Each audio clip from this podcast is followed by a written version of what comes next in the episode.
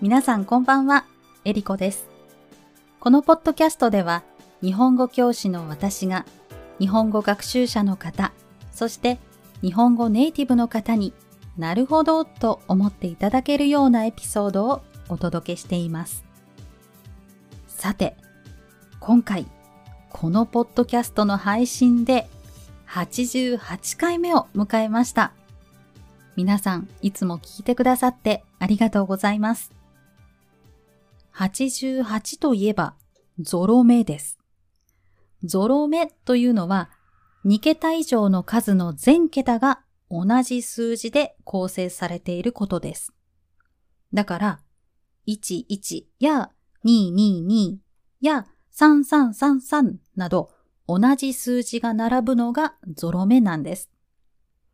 私は計算とか数学は苦手なんですが、実は数字の意味を考えるのが好きなんです。ところで、数字が並んでいることをどうしてゾロ目というのか知ってますか？もともとは2つのサイコロを振って2つとも同じ数字が出ることをゾロ目と言っていたそうです。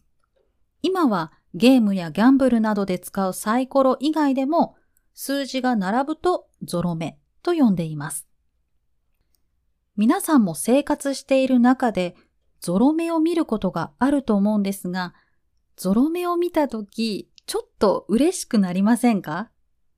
私はデジタル時計の数字がよく並んでいるのを見るんです。よく見るのは11時11分の1111です。そして車の前後についているナンバープレートでもゾロ目はよく見ます。この間、2時間ぐらいドライブしていたら、1111、2222、3333、4444、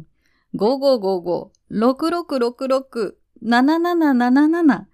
8888、9999の全部を見ることができました。皆さんも意識してみてください。意識すると意外とゾロ目の数字はあちこちにあります。例えば、電話番号とか、お店で待っている時にもらう整理券に書かれている番号とか、実は私はゾロ目が好きなので、今、日本語コミュニティのエリコ塾で提供している日本語のグループレッスンが受けられるサービスは、月額888円のゾロ目価格にしています。今年始めたサービスなので、記念のゾロ目価格にしています。このグループレッスンのサービスにご興味がある方は、エリコ塾のウェブサイトからお申し込みくださいね。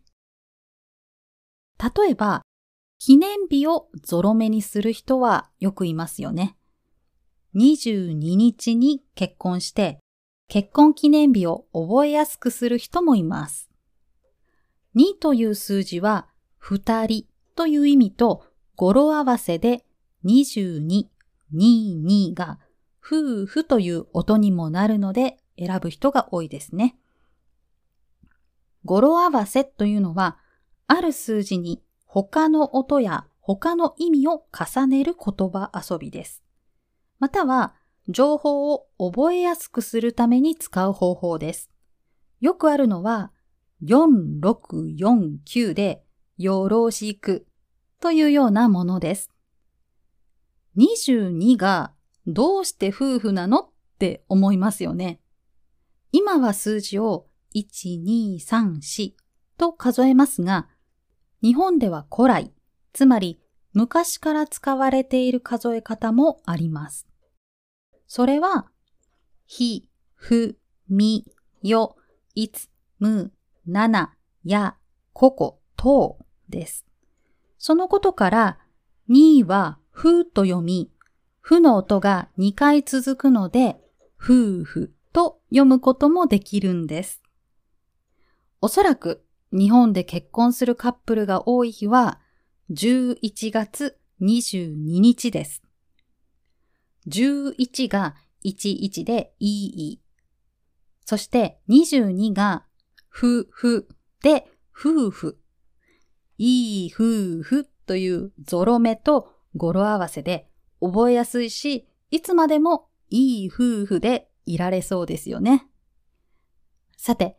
皆さんの国にもゾロ目だとおめでたいとか、いい意味だという数字があると思います。逆に避けたいゾロ目もあるかもしれませんね。ところで、同じ数字を何度も見ることはありませんか？それはエンジェルナンバーといって、天使からのメッセージが込められている数字だと言われています。ちなみに、2の数字が伝える天使からのメッセージは、信じていれば本当の願いが現実になる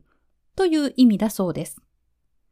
そして、今まで頑張ってきたことが報われるという意味もあるそうです。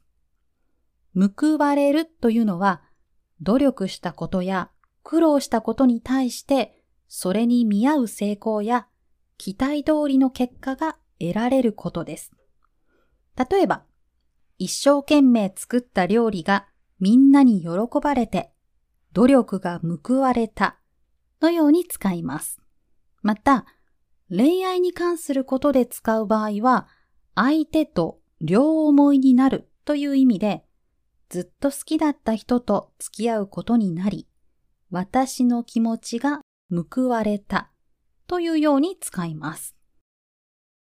今夜、皆さんがふとデジタル時計を見たときに、22時22分、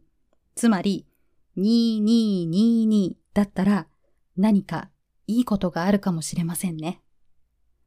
ちなみに、すべての数字にはエンジェルナンバーの意味がありますので、興味がある方、よく同じ数字を見る方は、エンジェルナンバーを検索してみてください。勇気が出るメッセージがもらえるかもしれませんよ。今回は、ポッドキャストが第88回目ということで、ゾロ目、語呂合わせ、古来、報われる、エンジェルナンバーという言葉の意味を説明しました。皆さんも見るとちょっと嬉しくなるゾロ目があれば、ぜひ教えてください。YouTube チャンネルでは、このポッドキャストで紹介した言葉を覚えるだけでなく使えるように、皆さんと一緒にお話しするライブ配信、エリコカフェオンラインを定期的にしています。もしよかったら YouTube のチャンネルの登録をして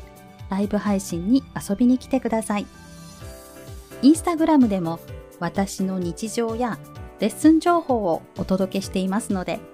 よかったらフォローしてください。YouTube も Instagram もエリコ塾 ERIKOJUKU で検索できます。それでは今回も最後まで聞いてくださってありがとうございました。次回も聞いてくださると嬉しいです。ではまた。